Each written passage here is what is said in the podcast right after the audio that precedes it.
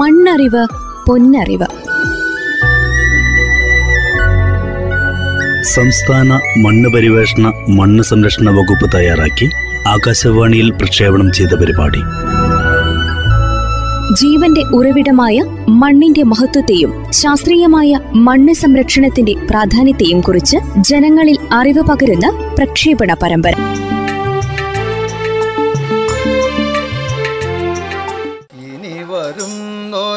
തലമുറയ്ക്ക് ഇവിടെ വാസം സാധ്യമോ? ഇനി വരുന്നൊരു തലമുറയ്ക്ക് ഇവിടെ വാസം സാധ്യമോ? വർഷം തോറും പ്രളയം കാരണം ദുരിതാശ്വാസ ക്യാമ്പിലേക്കുള്ള ഈ ഓട്ടപ്പാച്ചിൽ കൊണ്ട് മടുത്തു. ഓ ഇതിനൊരു പരിഹാരമില്ലേ ദൈവമേ? പണ്ടും ഇതുപോലെ തുലാവർഷവും ഇടവപ്പാതിയുമൊക്കെ ഉണ്ടായിരുന്നു. പക്ഷേ അന്ന് വീട്ടുസാധനങ്ങളെയും കുട്ടികളെയും വാരിയെടുത്ത് ജീവനും കൊണ്ട് ഓടേണ്ടി വന്നിട്ടില്ല. അന്നൊക്കെ മഴ പെയ്ത വെള്ളം അന്നു തന്നെ മണ്ണിലിറങ്ങും. എത്ര മഴ പെയ്താലും സംഭരിക്കാൻ നാടൊട്ടുക്ക് നെൽപ്പാടങ്ങളും തോടുകളും പച്ചപ്പുമൊക്കെ ആവോളമുണ്ടായിരുന്നു. ഇന്നിപ്പോ ഇന്നിപ്പോ അതാണോ സ്ഥിതി? സ്വാർത്ഥ താൽപ്പര്യങ്ങൾക്ക് വേണ്ടി പാടങ്ങളെല്ലാം മണ്ണിട്ട് നികത്തി കുന്നുകളും മലകളും ഇടിച്ചു നിരത്തി. പ്രകൃതിയുടെ താളം തന്നെ തെറ്റിയില്ലേ? ഹാ നമുക്ക് നാമേ പണിവത് നാഗം നരകവും അതുപോലെ എന്നല്ലേ? ഇത് പാടമല്ലെന്റെ ഹൃദയമാണ്. നെൽക്കതിരല്ല കരിയുന്ന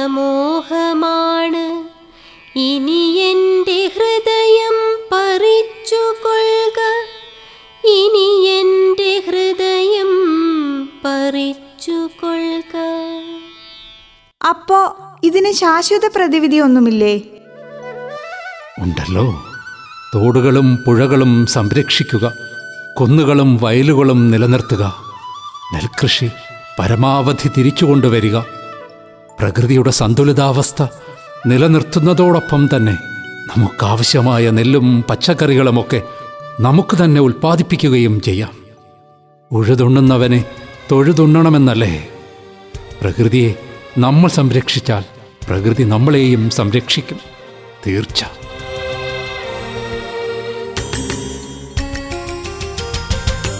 മണ്ണറിവ് പൊന്നറിവ്. പരമ്പരയുടെ ഈ അധ്യായത്തിലേക്ക് സ്വാഗതം.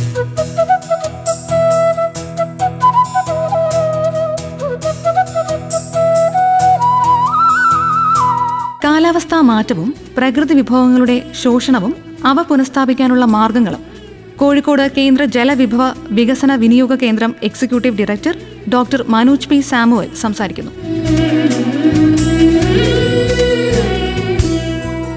കഴിഞ്ഞ കുറെ വർഷങ്ങളായി മുമ്പ് കണ്ടിട്ടില്ലാത്ത തരത്തിലുള്ള കാലാവസ്ഥാ മാറ്റങ്ങളും അതുമായിട്ട് ബന്ധപ്പെട്ട പ്രകൃതി ദുരന്തങ്ങളെയും അഭിമുഖീകരിച്ചുകൊണ്ടിരിക്കുകയാണ്. രണ്ടായിരത്തി പതിനെട്ടിൽ നമുക്ക് മഹാപ്രളയമുണ്ടായി രണ്ടായിരത്തി പത്തൊമ്പതിലും പ്രളയമുണ്ടായി മണ്ണെടുപ്പുണ്ടായി. കഴിഞ്ഞ വർഷവും ചെറിയ തോതിൽ പല സ്ഥലങ്ങളിലും മണ്ണെടുപ്പ് ഉരുൾപൊട്ടലും മറ്റും ഉണ്ടായി ഇതെന്തുകൊണ്ട് സംഭവിക്കുന്നു? ഇതിന്റെയൊക്കെ ഒരു പ്രധാന കാരണം കാലാവസ്ഥാ മാറ്റം തന്നെയാണ്. കാലാവസ്ഥാ മാറ്റം നമുക്കറിയാവുന്നതുപോലെ ഹരിതഗൃഹ വാതക പ്രഭാവവുമായി ബന്ധപ്പെട്ടിരിക്കുന്നു. നമ്മൾ നിർഗമിപ്പിക്കുന്ന കാർബൺ ഡയോക്സൈഡ് ഉൾപ്പെടെയുള്ള ഹരിതഗൃഹ വാതകങ്ങളുടെ സാന്ദ്രത അന്തരീക്ഷത്തിൽ കൂടുമ്പോൾ അന്തരീക്ഷത്തിന്റെ ഊഷ്മാവ് വർദ്ധിക്കുകയും സൂര്യനിൽ നിന്ന് ഭൂമിയിലേക്ക് പതിച്ച് തിരിച്ചു പോകുന്ന വികിരണങ്ങളെ ഈ സാന്ദ്രത കൂടിയ വാതകങ്ങൾ പിടിച്ചു വെച്ച് ഭൂമിയുടെ താപനില വർദ്ധിപ്പിക്കുന്നു. താപനില കൂടുന്നതിനനുസരിച്ച് നമ്മുടെ കാലാവസ്ഥയുടെ എല്ലാ തലങ്ങളിലും മാറ്റങ്ങൾ ഉണ്ടാകുന്നു നമ്മുടെ മഴയുടെ വിതരണക്രമം മാറുന്നു മഴയുടെ അളവ് മാറുന്നു. ഒരിക്കലും പ്രതീക്ഷിക്കാത്ത ചുഴലിക്കാറ്റുകൾ അറബിക്കടലിൽ ഉണ്ടാകുന്നു വെള്ളപ്പൊക്കം വരൾച്ച രണ്ടും ഒരേ വർഷം തന്നെ ആവർത്തിച്ചു വരുന്നു. പല പ്രശ്നങ്ങളും നമുക്ക് ഭാവിയിലും പ്രതീക്ഷിക്കാം. അപ്പോൾ ഇതിന് ഒരു പരിധിവരെ കാരണം നമ്മുടെ പ്രവർത്തനങ്ങൾ തന്നെയാണ്. നമ്മുടെ കേരളത്തിൽ മഴയുടെ കാര്യം പറഞ്ഞാൽ പ്രതിവർഷം ഒരേക്കർ സ്ഥലത്ത് ഒന്നേകാൽ കോടിയോളം ലിറ്റർ മഴവെള്ളം നമുക്ക് കിട്ടുന്നുണ്ട്. ഈ വർഷം നമുക്ക് വേനൽ മഴ കൂടുതൽ കിട്ടിയുകൊണ്ട് വരൾച്ച ഒരു വലിയ പ്രതിസന്ധിയായി മാറിയില്ല. എങ്കിലും വരൾച്ച ഒരു യാഥാർത്ഥ്യമാണ്. അതോടൊപ്പം തന്നെ മഴക്കാലം തുടങ്ങുന്നതിനനുസരിച്ച് പല സ്ഥലങ്ങളിലും വെള്ളക്കെട്ടും പ്രളയവും ഉണ്ടായിക്കൊണ്ടിരിക്കുന്നു. അപ്പൊ ഇതിന് നമുക്ക് കാലാവസ്ഥാ മാറ്റത്തെ മാറ്റം പഠിച്ചാൽ പോരാ. ഒപ്പം നമ്മുടെ തന്നെ സ്ഥല ജല മാനേജ്മെന്റിന്റെ പാളിച്ചകളാണ് തിരിച്ചറിയേണ്ടത്. കാവും കുളവും കാടും തോടും പാടവും ഒക്കെ ഉൾപ്പെടുന്ന നമ്മുടെ ഗ്രാമീണ ആവാസ വ്യവസ്ഥ തകർക്കപ്പെട്ടതോടുകൂടി ഭൂമിയുടെ ഉള്ളിലേക്കും പുറത്തേക്കുമുള്ള ജലനീക്കവും വളരെ മന്ദഗതിയിലായി. ഉപരിതല വിസ്തീർണം ഏറിയ കുന്നുകളും മറ്റും നമ്മൾ ഇടിച്ച് ആ മണ്ണ് താഴ്ന്ന പ്രദേശങ്ങൾ കൊണ്ട് നടക്കുമ്പോൾ ഭൂമിയിലേക്ക് വെള്ളം താഴാനുള്ള രണ്ട് വഴികളാണ് ഒരേ സമയം നമ്മൾ കൊട്ടിയടിക്കുന്നത്. വീടും റോഡും പാലങ്ങളും മറ്റു ഏറും തോടും ഭൗമാന്തര ഭാഗത്തേക്ക് ജലശേഖരങ്ങളിലേക്ക് ജലം കിഴിഞ്ഞിറങ്ങാനുള്ള സാധ്യതകളും കുറഞ്ഞു വരുന്നു. അതോടൊപ്പം തന്നെ നമ്മുടെ സംസ്ഥാനത്തിലെ എല്ലാ വിഭാഗം ഭൂവിഭാഗങ്ങളിലേക്കും ഏറെക്കുറെ ഒരേപോലെ ജലവിതരണം ഉറപ്പാക്കുന്ന ജലശൃംഖലയാണ് നമ്മുടെ പുഴകൾ. പക്ഷെ നമ്മുടെ പുഴകളും നദികളും ഏറെ ചൂഷണത്തിനും ശോഷണത്തിനും വിധേയമായിക്കൊണ്ടിരിക്കുന്നു. അപ്പൊ ഈ ഒരു സാഹചര്യത്തിലാണ് ഈ വർഷത്തെ നമ്മുടെ ലോക പരിസ്ഥിതി ദിനം ജൂൺ അഞ്ചിന് നമ്മൾ ആചരിച്ചത്. ഈ വർഷത്തെ പരിസ്ഥിതി ദിനത്തിന്റെ പ്രധാന സന്ദേശം തന്നെ ആവാസ വ്യവസ്ഥയുടെ പുനഃസ്ഥാപനം എന്നുള്ളതാണ്. മൂന്ന് പ്രധാനപ്പെട്ട ആശയങ്ങളാണ് ഈ പരിസ്ഥിതി ദിനം നമ്മുടെ മുന്നിലേക്ക് വെച്ചത്. അത് റീഇമാജിൻ റീക്രിയേറ്റ് റീസ്റ്റോർ പുനർസങ്കല്പം പുനർനിർമ്മാണം പുനർസ്ഥാപനം. അപ്പൊ നമുക്ക് അതിന്റെ കൂടെ കുറച്ചും കൂടെ ചേർക്കാം. Reduce reuse recycle recharge reverse പുനർചംക്രമണം പുനരുപയോഗം റീചാർജ് ഭൂജല പരിപോഷണം. ഇതെല്ലാം കൂടെ ചേർത്തിട്ടുള്ള പുനർസങ്കല്പനം പുനർനിർമ്മാണം പുനർസ്ഥാപനം ഇതെല്ലാം കൂടെ ചേർത്തിട്ടുള്ള ഒരു മുന്നേറ്റത്തിന് മാത്രമേ പ്രകൃതിയുടെ ആവാസ വ്യവസ്ഥ പുനഃസ്ഥാപിക്കാൻ സാധിക്കുകയുള്ളൂ. നമുക്കറിയാം ഈ മഹാമാരിയുടെ കാലത്ത് മനുഷ്യനും പ്രകൃതിയും തമ്മിലുള്ള താളവും സന്തുലനവും ഒരു പരിധിവരെ വ്യത്യാസപ്പെട്ടു കഴിഞ്ഞു. അപ്പൊ അതിന്റെ ഒരു പരിണിത ഫലം നമുക്ക് പൂർണമായിട്ട് ഇപ്പോൾ പറയാൻ പറ്റില്ല. അപ്പോൾ അതുകൊണ്ട് തന്നെ ലഭ്യമായിട്ടുള്ള പ്രകൃതി വിഭവങ്ങൾ സംരക്ഷിക്കേണ്ടത് ഏറ്റവും അത്യാവശ്യമാണ്. ഓരോ മൂന്ന് മിനിറ്റിലും ഒരു ഫുട്ബോൾ ഗ്രൗണ്ടിന് തുല്യമായിട്ടുള്ള പ്രദേശം നമുക്ക് നഷ്ടപ്പെട്ടുകൊണ്ടിരിക്കുന്നു. പ്രദേശം വനപ്രദേശം നമുക്ക് നഷ്ടപ്പെട്ടുകൊണ്ടിരിക്കുന്നു. കാട് നമുക്ക് നഷ്ടപ്പെട്ടുകൊണ്ടിരിക്കുന്നു. ഞാനിപ്പോൾ പത്ത് മിനിറ്റ് നിങ്ങളോട് സംസാരിച്ചാൽ ഏകദേശം ഇരുന്നൂറ് ഫുട്ബോൾ ഗ്രൗണ്ടിന് തുല്യമായിട്ടുള്ള പ്രദേശമാണ് നമുക്ക് ഇല്ലാതായിക്കൊണ്ടിരിക്കുന്നത്. കഴിഞ്ഞ അമ്പത് വർഷം കൊണ്ട് തന്നെ നമ്മൾ ഏകദേശം അമ്പത് ശതമാനത്തോളം തണ്ണീർത്തടങ്ങൾ ഇല്ലാതാക്കി. നമ്മുടെ പൗരപ്പറ്റുകൾ അമ്പത് ശതമാനത്തോളം ഇതിനകം തന്നെ നഷ്ടപ്പെട്ടു കഴിഞ്ഞു. രണ്ടായിരത്തി അമ്പതോടുകൂടെ നമ്മുടെ ആകെ പൗരപ്പറ്റുകളുടെ തൊണ്ണൂറ് ശതമാനം നഷ്ടപ്പെടുമെന്നുള്ളതാണ് കണക്ക്. ഇതെല്ലാം എല്ലാ സ്ഥലങ്ങളിലും ഭൂമിയുടെ എല്ലാ പ്രദേശങ്ങളിലും ഈ പരിസ്ഥിതിയുടെ ശോഷണവും ചൂഷണവും സംഭവിച്ചുകൊണ്ടിരിക്കുന്നുണ്ട്. കേരളത്തിലും പ്രത്യേകിച്ചും. നമ്മുടെ നാട്ടിൽ തന്നെ നമുക്കറിയാം മണ്ണൊലിപ്പും അമിത നീരൊഴുക്കും വളരെ സാധാരണമാണ്.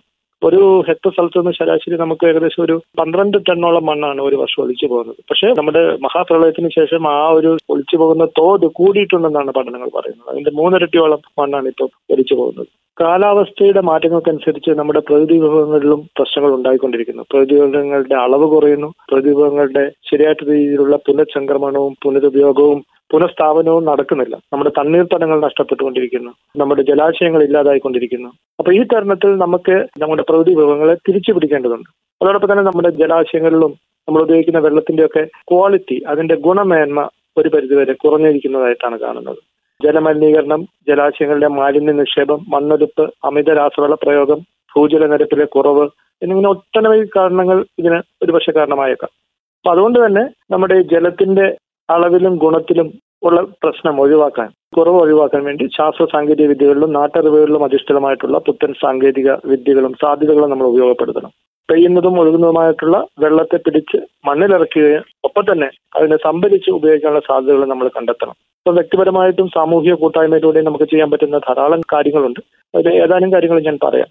ഒന്ന് നമ്മുടെ ഓരോ പഞ്ചായത്തിലെയും ലഭ്യമായിട്ടുള്ള ജലസംഭരണികളുടെയും പുഴ തോട് ജലനിർഗമന മാർഗങ്ങളുടെയും കാവുകളുടെയും പാടങ്ങളുടെയും മറ്റ് വെള്ളക്കെട്ടുകളുടെയും മറ്റും ഒരു പട്ടിക തയ്യാറാക്കുക. കഴിഞ്ഞ പത്ത് വർഷം കൊണ്ട് ഇവയിൽ എത്രത്തോളം ഇല്ലാതായി എന്നും കൂടെ നമ്മൾ കണ്ടെത്തുക. അതിന് ഒപ്പം ഈ നഷ്ടം നികത്തിക്കൊണ്ട് പുതിയവ തീർക്കുക പുനരുജ്ജീവിപ്പിക്കുക നഷ്ടപ്പെടാതെ സംരക്ഷിക്കുക.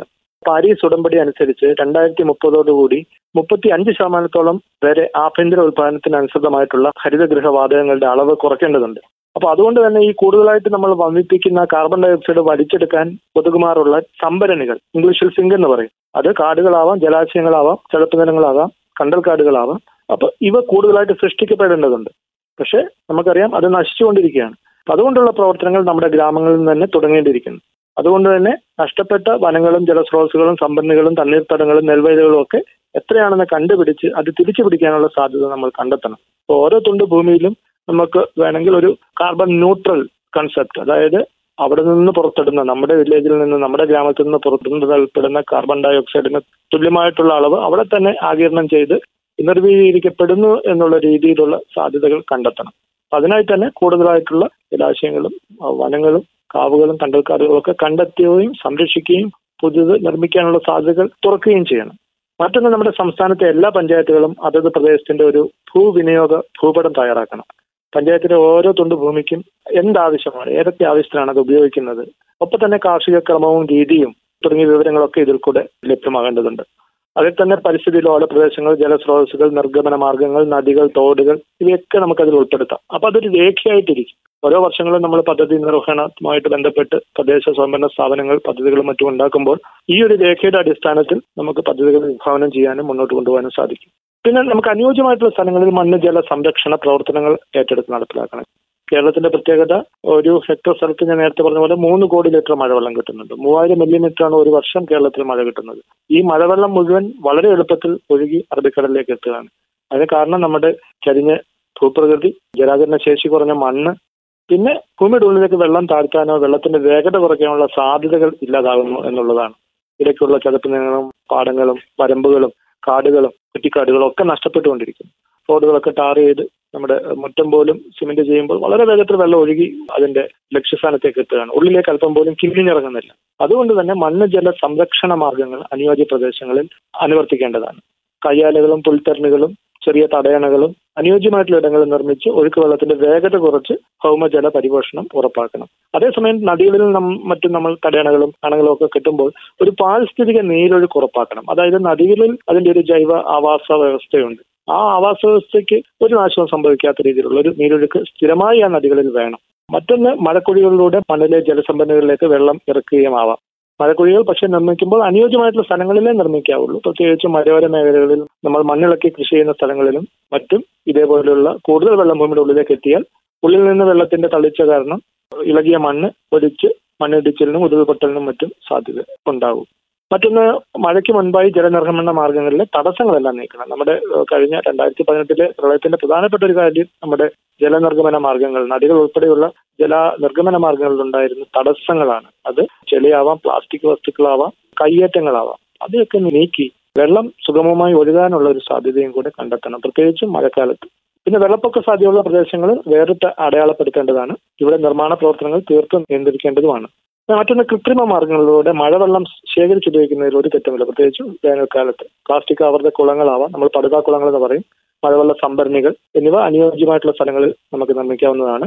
മഴവെള്ളം നേരിട്ട് ഉള്ളറകളിലെ ജലശേഖരങ്ങളിലേക്ക് എത്തിക്കുന്ന റീചാർജ് കിണറുകൾ അല്ലെങ്കിൽ ഭൂഗർഭ തടയണകൾ അനുയോജ്യമായിട്ടുള്ള സ്ഥലങ്ങളിൽ. പക്ഷെ വിദഗ്ധന്മാരുടെ സഹായത്തോടുകൂടെ മാത്രമേ അതിന്റെ രൂപകൽപ്പന നമുക്ക് നടത്താൻ പാടുള്ളൂ. മറ്റൊന്ന് മേൽക്കൂരയിലെ മഴവെള്ളം നേരെ കിണറുകളിലേക്ക് അരിച്ച് ഇറക്കുന്നതായിട്ടുള്ള മഴപ്പൊലിമ തുടങ്ങിയ പദ്ധതികൾ വ്യാപൃതമാക്കണം. പിന്നെ പുഴയുടെ ഉത്ഭവസ്ഥാനങ്ങളിലും വൃഷ്ടിപ്രദേശങ്ങളിലും മണ്ണ് ജലസംരക്ഷണ പ്രവർത്തനങ്ങൾ നടത്തുന്നത് നീരൊഴുക്കിന്റെ വേഗത കുറയ്ക്കാനും അളവ് കൂട്ടാനും ചെളി അടിഞ്ഞ പുഴയുടെ മറ്റും ആഴം കുറയുന്നത് തടയുവാനും നല്ലതാണ്. ജൈവകൃഷിയിലേക്ക് വൃഷ്ടിപ്രദേശത്തെ കർഷകർ മാറിയാൽ ജലമലിനീകരണം ഒരു പരിധിവരെ കുറയ്ക്കാൻ സാധിക്കും.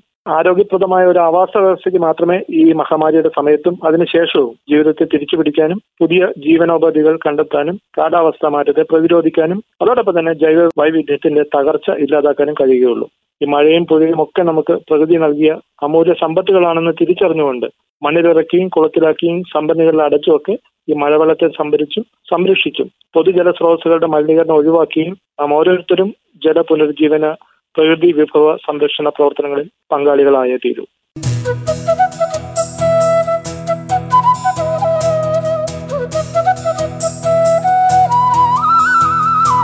കാലാവസ്ഥാ മാറ്റവും പ്രകൃതി വിഭവങ്ങളുടെ ശോഷണവും അവ പുനഃസ്ഥാപിക്കാനുള്ള മാർഗങ്ങളും കോഴിക്കോട് കേന്ദ്ര ജലവിഭവ വികസന വിനിയോഗ കേന്ദ്രം executive director doctor Manoj P സാമുവലാണ് ഇതുവരെ സംസാരിച്ചത്. മണ്ണറിവ് പൊന്നറിവ് പരമ്പരയുടെ ഈ അധ്യായം സമാപിക്കുന്നു.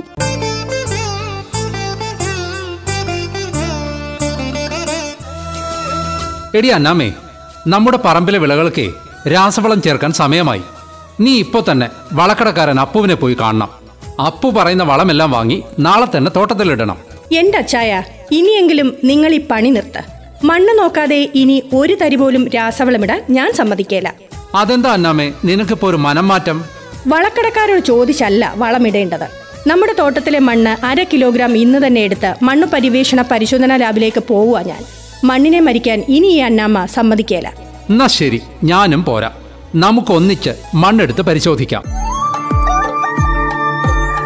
മണ്ണറിവ് പൊന്നറിവ്. സംസ്ഥാന മണ്ണ് പരിവേഷണ മണ്ണ് സംരക്ഷണ വകുപ്പ് തയ്യാറാക്കി ആകാശവാണിയിൽ പ്രക്ഷേപണം ചെയ്ത പരിപാടി. ജീവന്റെ ഉറവിടമായ മണ്ണിന്റെ മഹത്വത്തെയും ശാസ്ത്രീയമായ മണ്ണ് സംരക്ഷണത്തിന്റെ പ്രാധാന്യത്തെയും കുറിച്ച് ജനങ്ങളിൽ അറിവ് പകരുന്ന പ്രക്ഷേപണ പരമ്പര.